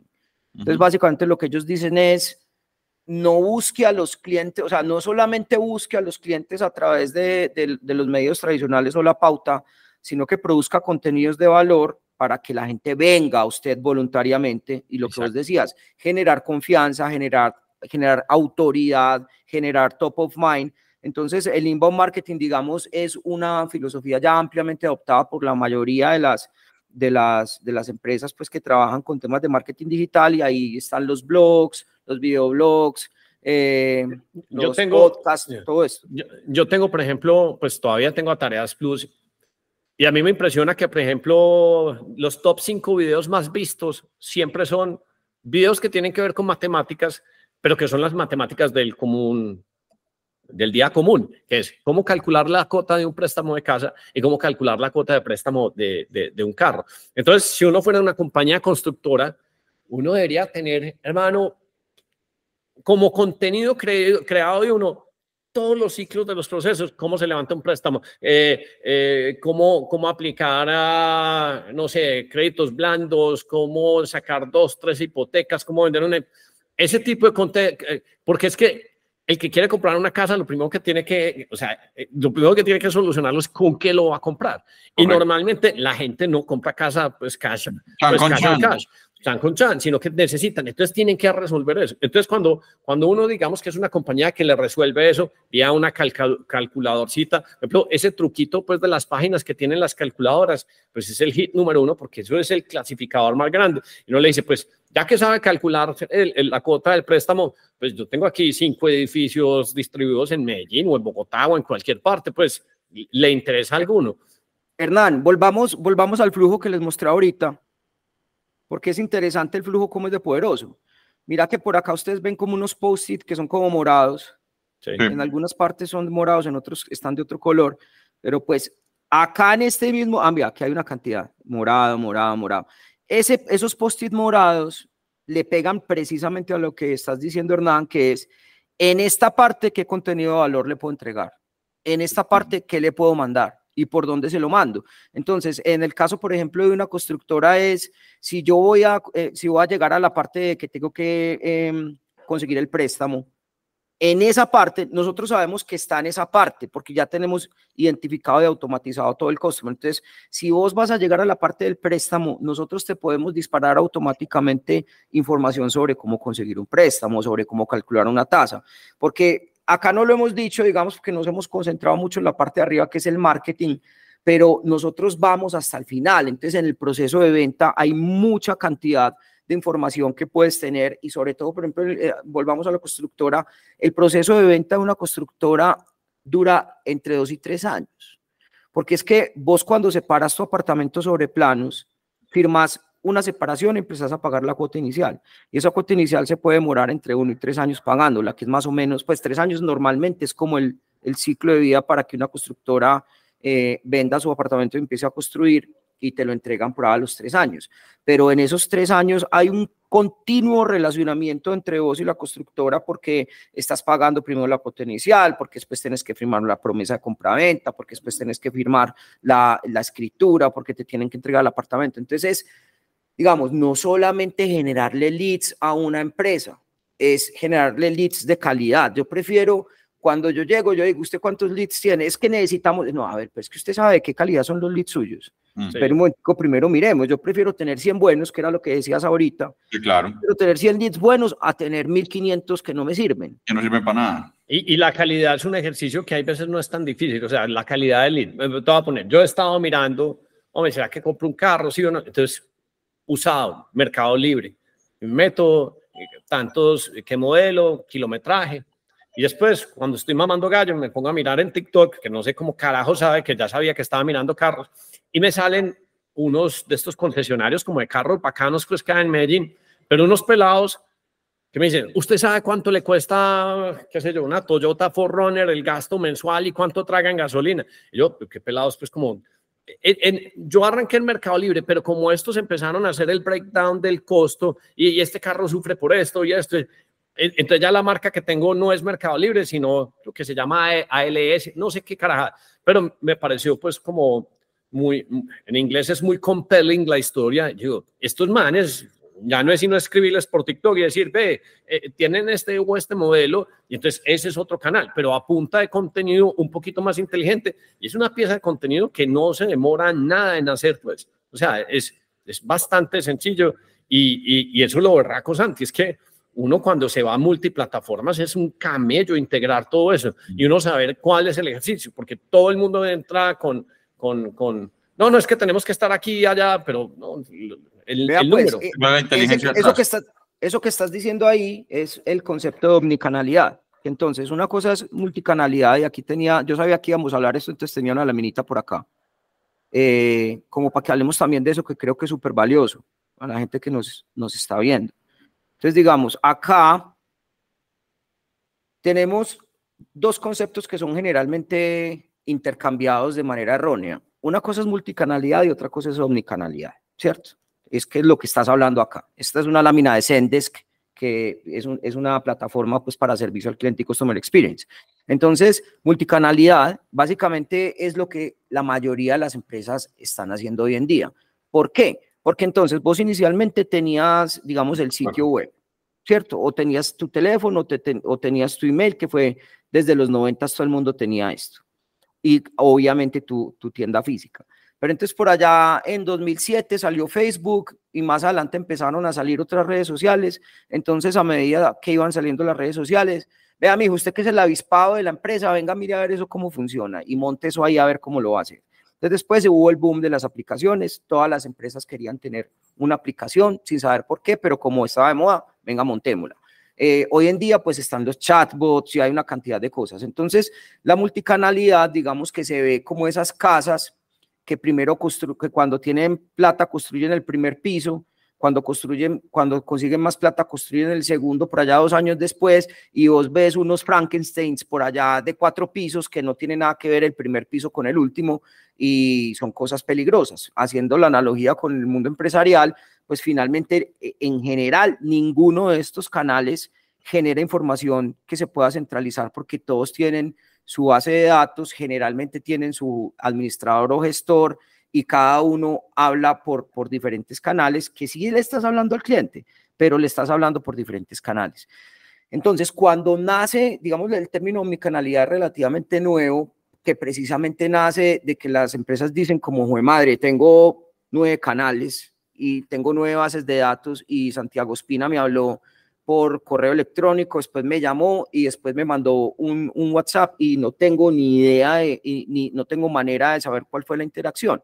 Entonces nace este concepto de omnicanalidad que actualmente es súper poderoso y hay empresas que lo están haciendo muy bien, eh, en las cuales pues em, se basa es en que vos tengas como una columna vertebral de información y sin importar por cuál canal le estás hablando, toda la información llegue a una misma plataforma, puedas interactuar por cualquiera de estos canales que estábamos viendo y que adicionalmente la información quede centralizada, porque entonces vos tenés, la mayoría de las empresas están en esta etapa de la multicanalidad y se ponen a hablar de Big Data, pero viejo, venid, ¿cómo vamos a hablar de Big Data si vos tenés 25 bases de datos, eh, todas atomizadas? Muchas de ellas están en un Excel en el computador de un man que es contratista y que el computador es de él. O sea, ese tipo de cosas pasan en, la mayoría de las empresas. Entonces, antes de hablar de Big Data, antes de hablar de un Data Lake, antes de poner a la inteligencia artificial a hacer business intelligence, papá, usted lo que tiene que hacer es, venga, momentico, venga, integremos los canales. Usted a la gente de servicio al cliente por donde le están hablando. Entonces, usted llega y los que estén viendo este, los gerentes o directivos o dueños de empresas que estén viendo este podcast, háganse la pregunta, ¿cuántas plataformas digitales tengo yo en mi empresa? Y si sabe, hágase la otra pregunta. ¿Hacen lo mismo o no hacen lo mismo? Y la otra pregunta es, ¿están integradas? ¿Tengo la manera de sacar información en un solo lado de las, de las plataformas? La respuesta en la mayor cantidad de veces va a ser, no sé cuántas plataformas tengo, o no sé qué hacen bien, o no sé si están integradas. Entonces, eso es lo primero que uno también tiene que mirar, porque uno no puede hacer todos esos análisis que yo les estoy mostrando si uno no tiene información disponible en tiempo real. Entonces, el concepto de omnicanalidad para todo lo que estamos hablando, especialmente lo que es Customer Experience, es demasiado importante. Entonces, ¿cómo hace uno la omnicanalidad? Pues, hombre, lo primero es hacer un inventario de lo que tenés. ¿Qué canales tenés? ¿Por dónde le estás hablando a tus clientes? ¿Qué plataformas están soportando esos canales? La información que entra por esos canales, ¿a dónde, a dónde cae? ¿La tenés centralizada o no? Entonces hay, hay un trabajo de venga, conectemos, venga, centralicemos. Y ahí es donde me estabas preguntando, Santi, decime más plataformas. ¿Qué, qué le podemos entregar, digamos, a, a, los que nos están viendo o oyendo? ¿Qué plataformas? Para mí, digamos, lo que, lo que hoy se llama CRM, ese concepto de CRM de los 2000, donde Salesforce claramente, digamos, era eh, el, el, pionero y el que, el que primero le pegó, digamos, al perro en ese sentido del CRM, o por lo menos le sacó más billete, por ahí también está Oracle y eso, pero Salesforce es como muy pionero y vos sabes que viniste de San Francisco Hernán, que Salesforce prácticamente es dueño de San Francisco. La, la, la, la mitad es de, de, la alcaldía y la otra mitad es de Salesforce. Entonces, eh, empezaron siendo CRMs básicos, CRM, Customer Relationship Management, cómo manejar la información de tus clientes para tomar decisiones. Pero esas plataformas empezaron a evolucionar, unas por adquisiciones como Salesforce que ha comprado no sé cuántas compañías, y también nace HubSpot con su filosofía de inbound marketing. Eh, ¿Qué otras plataformas CRM aumentada hay? Está, por ejemplo, Salesforce, está HubSpot, está Dynamics, que es de Microsoft, está eh, Soho, y hay otras varias. Hay pagadas, hay baratas, hay caras, hay de todo. ¿Qué es lo importante ahí? Que estas plataformas se dieron cuenta que no, o sea, que no era suficiente con tener la información de tus clientes organizada de una manera bonita, porque eso era un Excel, digamos, con una interfaz chévere, ¿cierto? Una base de datos con una interfaz chévere. Es, listo, yo sé que Hernán me compró, yo sé que Hernán me compra una caja, un, un bulto de comida para perro todos los 15. Eso lo sé yo, lo tengo en el, en el Salesforce o lo tengo en el, en el HubSpot. Hombre, ¿qué voy a hacer yo con eso? Si yo sé que Hernán me compra todos los 15 el, bulto de comida de perro, yo porque el 10 le digo, eh, vení Hernán, eh, dentro de cinco días vas a pedirme comida de perro, toma este 20% de descuento en este champú para perros y cuando compres tu, tu comida perro haces cross-selling o haces upselling. Pero entonces para eso vos tenés que tener una capacidad de mandar mensajes. Entonces lo primero que se integró ahí fueron, digamos, las herramientas de automatización de marketing. Eh, y, todo, eso que decís, pues, o sea, eh, todo el mundo tiene el caso de éxito o el, ejemplo, hipotéticamente todo el mundo habla de eso, pero yo creo que hay muy poquitas, si no ningún, ninguna compañía que realmente haga eso, pues. Exactamente, eso, eso pasa muy poquito, pero digamos, estas plataformas bien manejadas, porque vuelvo y digo, la gente tiene y paga una cantidad de plata por, por unas plataformas de estas. Y yo siempre digo, hermano, lo que pasa es que si usted compra un Ferrari para ir a comprar pan a la tienda de la esquina, pues usted no le va a sacar gusto al Ferrari. y entonces va a terminar diciendo, esta una es muy cara, no me sirve, me voy a pasar a otra cosita más barata. Y uno puede poner pues cualquier compañía, o sea, por ejemplo, eh, vámonos a las sofisticadas para que no crean que es que simplemente son las, las, las locales. Entonces, eh, Apple, yo pago Apple TV. Apple TV hace siglos se sabe que, pues yo no sé, que yo me veo una película los domingos por la tarde, pues en la casa. Eh, y, si, y si de pronto dejo de verla dos domingos, la, será porque estoy en otro sistema, Netflix. Las películas de Apple pues ya están pues carísimas, pues, o sea, esos son rentadas valen 5 dólares y compradas valen 20. Yo sé que por los los descuentos y todas esas carajadas no, no, se, puede, no se pueden hacer. Pero uno sí le deberían decir, hey, mira, viste cinco películas, eh, la, la, sexta de cuenta de nosotros para que no abandone la plataforma, porque uno empieza a buscar opcionalidad. Entonces, en estos días, creo que te contaba Darío que me arranqué a ver una serie nueva en HBO y salía que valía como 3 dólares, pero si uno se mamaba un comercial al principio, yo no, pues 3 dólares por mamarme un comercial al, al, principio, bueno, ¿qué importa? Pero el catálogo pues de, de películas se, se, se, extendió pues de una forma pues muy, muy singular. Entonces, por ejemplo, lo mismo, cuando uno en, las casas uno paga Claro o Tigo, pues también te podrían recomendar, usted ya está tragando internet, nos conocemos los patrones de consumo de ancho de banda, esto es lo que le gusta a usted. Cross-selling al piso, pues de, de, de, no sé, ¿qué, ¿cuál es la que están dando en estos días en Apple? La de Oppenheimer. No, no, tranquilo que el 50% es de cuenta nosotros, disfrútela porque es que usted es buen cliente. hay un montón de cosas pues que deberían y, y, y podrían hacer eh, que, que, la gente pues no, no, no, le, no le saca provecho no le saca provecho a eso. Exactamente, entonces digamos que para mí la columna vertebral o el, centro de operaciones de todo este tipo de cosas es lo que antes era un CRM, que como les digo, eso fue, se fue engallando, fue creciendo, se fue, se fue llenando de nuevas funcionalidades. Entonces, acuérdense ustedes que por allá en 2000 y punta salió MailChimp, entonces era, y todavía está pues, eh, herramientas como esas que eran para mandar correos electrónicos masivos. Pero lo que pasa es que a esa herramienta de correos electrónicos masivos vos le tenías que subir una base de datos, pagar por, el, por los correos que ibas a mandar y de todo. No sabes que estaban leyendo en estos días, o sea, no hay negocio más rentable que vender un mail list, pues, o sea, eh, si usted tiene un mail list de 500 mil, un millón, esa vaina para convertir, para ofrecer eso es uno de los negocios más rentables que hay, un newsletter. Bueno, y ahí, hay otro tema que, pues, en otra conversación, el tema de, de Data y todo ese tema es muy delicado. Uno tiene como, cuando uno trabaja en este tipo de cosas, tiene que estar supremamente enterado de qué pasa en ese, en ese sentido. Pues aquí en Colombia acaban de sacar una ley, por ejemplo, que le pega a eso. Bueno, no nos desviemos. Entonces, el, el tema, por ejemplo, entonces los CRMs dijeron, no, venga, venga, es que la gente está comprando otra plataforma que manda correos, yo lo debería hacer. Entonces ahí fue donde, por ejemplo, eh, Salesforce compró Pardot, eh, HubSpot sí desarrolló su propia, o no sé si de pronto compraron una startup y, la, y, metieron ahí. Entonces ya los CRMs no solamente tenían información, sino que tenían ya la herramienta para poderle mandar a tu cliente. Entonces, hay integraciones de ahí, empiezan a salir ya diferentes integraciones. Eh, este año, que todavía está muy en pañales, eh, HubSpot lanzó la integración con, con WhatsApp.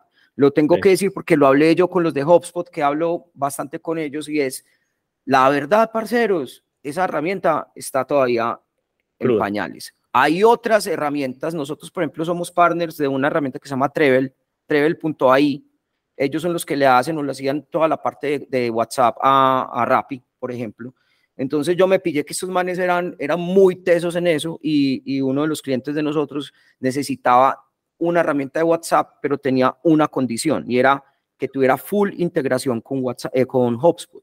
Porque vos encontrás muchas plataformas de omnicanalidad o de mandar mensajes de WhatsApp, pero lo chévere de algunas plataformas que están integradas con CRMs es que vos podés, lo que nosotros hacemos, por ejemplo, yo te lo mostré Hernán en tu casa la otra vez, es que nosotros cogemos toda la información del CRM y todas las automatizaciones de acuerdo a las calificaciones de los leads y sabemos a qué persona, de qué proyecto, de qué producto, de qué servicio le mandamos qué mensaje. Entonces esto ya es empezar a manejar el concepto de omnicanalidad que estábamos hablando, es no todos los CRMs, y, yo lo pienso mucho, estos manes con tanto billete, porque no compran a una vaina de estas y la integran de una vez en vez de ponerse a desarrollar las cosas ellos mismos, porque vos puedes empezar a coger el CRM como la columna vertebral del relacionamiento con tus clientes, pero la omnicanalidad manejarla también desde ahí. Entonces yo desde el CRM yo puedo disparar SMS, yo puedo disparar WhatsApp, puedo disparar correos electrónicos, puedo incluso llamar.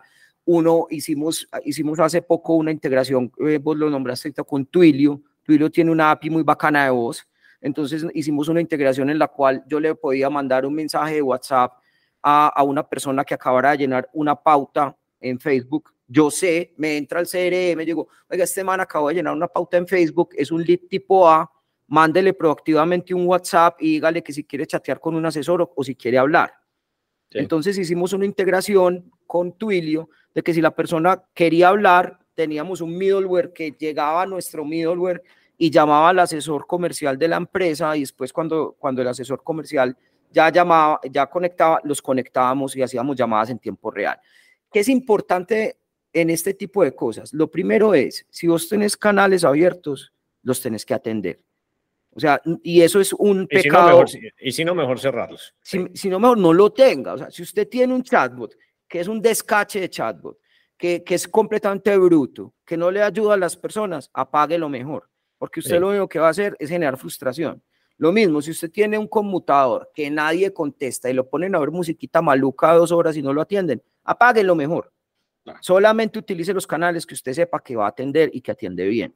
Entonces ahí hay una cantidad de, digamos, de filosofía. Y lo que sigue, lo último, que es, digamos, la última, yo le digo la sagrada trilogía, que es marketing, ventas y servicio al cliente, que llamados conjuntamente es lo que es Customer Experience, también empezaron a salir plataformas que, que, me preguntaste por plataformas, empezaron a salir plataformas para todo el, tema de manejo de PQRs y tickets para servicio al cliente. Entonces, una de las más conocidas es Zendesk, que vos te acordás que ellos estaban allá en San Francisco.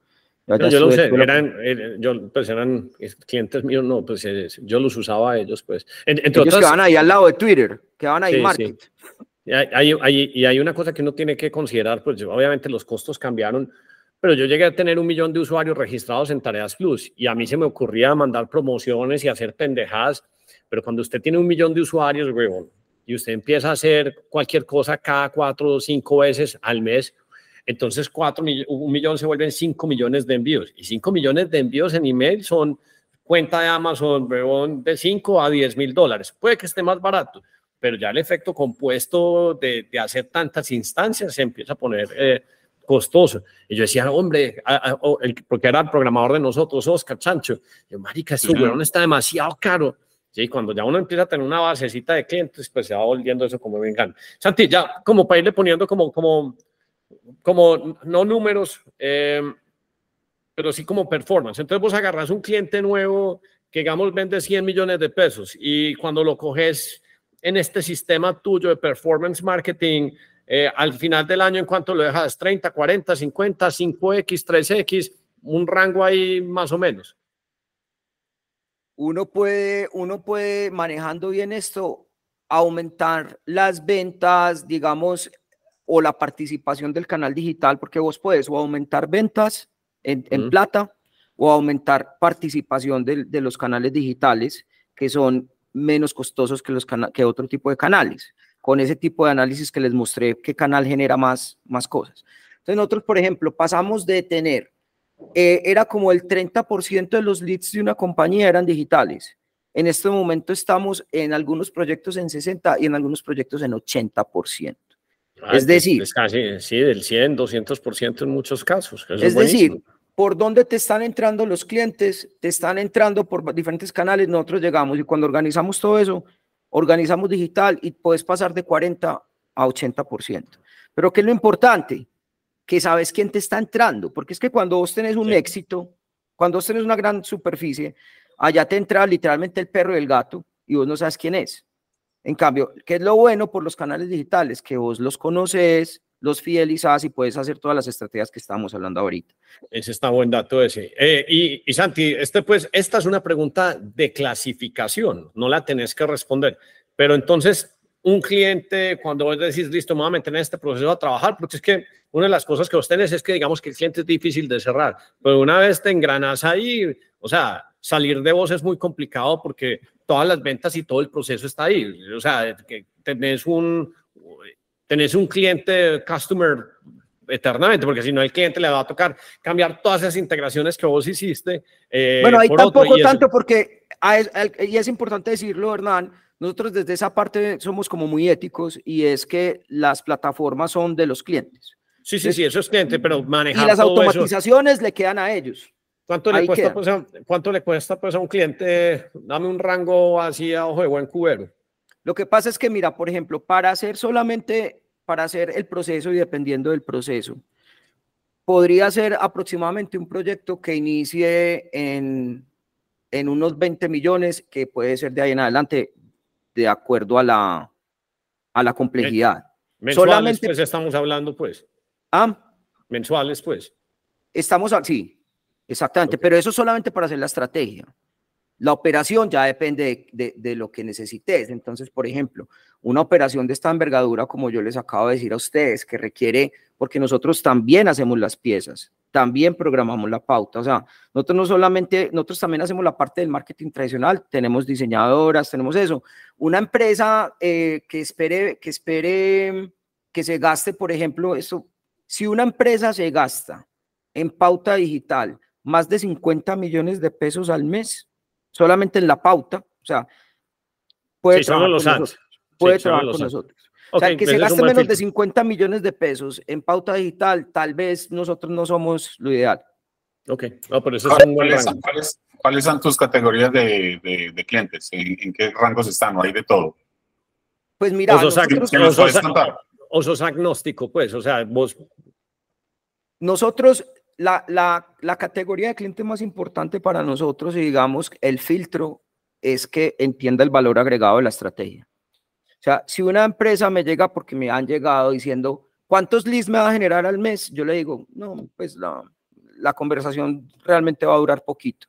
Porque, porque yo le digo, yo no, yo no sé vos qué estrategia estás haciendo, yo no conozco tus números, yo no conozco cuál es tu segmento, no conozco, no me he sentado a entender tu empresa y me estás diciendo cuál es leads, que yo no vendo McDonald's, yo no le vendo la misma hamburguesa a todo el mundo. Yo tengo que saber con quién me estoy sentando para poder saber cómo, cómo va a trabajar. Entonces, eh, en ese sentido, lo primero es que la empresa tiene que entender de estrategia, tiene ojalá que haber un, un interlocutor en la empresa que entienda un poco de esto, porque si no, no le va a ver el valor. Pero yo creo que la pregunta del gordo estaba más orientada, o sea, eh, construcción, bicicletas, carros. ah, bueno, listo, somos, somos muy buenos en todo el tema de real estate.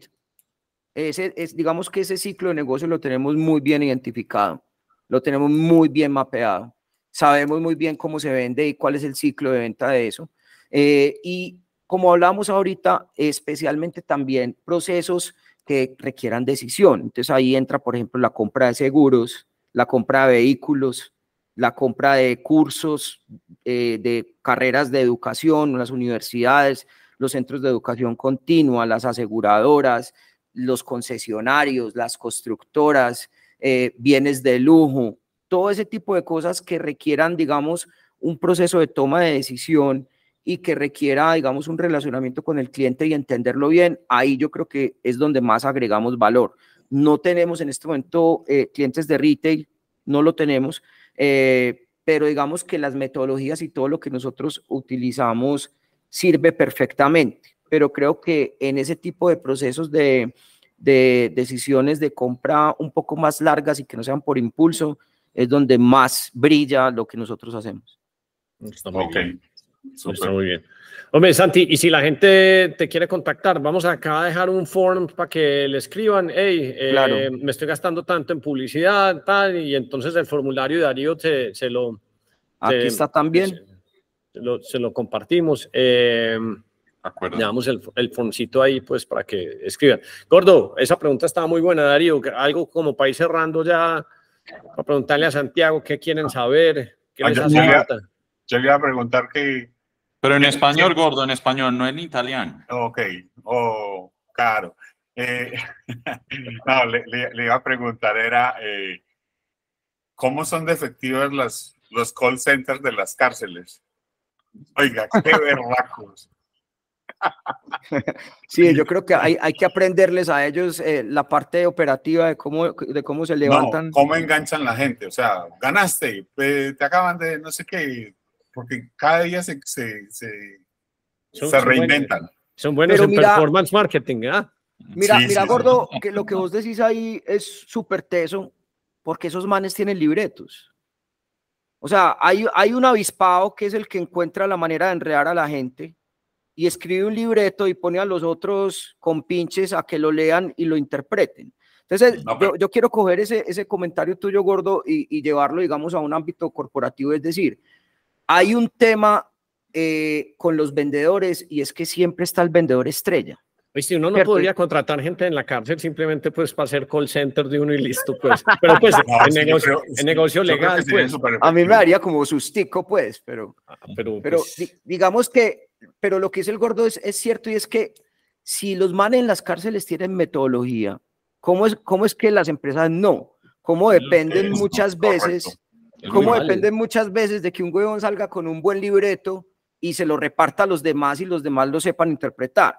¿Cuántas empresas tienen todos los libretos y, y las plantillas comerciales listas para que su fuerza de venta responda a lo que sea? Y actualmente, y a lo que decía John al principio de nuestra conversación, que eso nos, se nos quedó por fuera, es qué papel va a jugar los LLMs, o sea, la inteligencia artificial, en todo el tema del Customer Experience.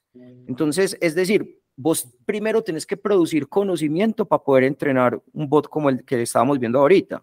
Entonces, las empresas, si la empresa no tiene centralizado el conocimiento, ¿cómo lo vas a entrenar? ¿Sí entendés? Este man me está poniendo a pensar chats entrenados, en, chats entrenados en Bellavista y, y la picota, Imagínese.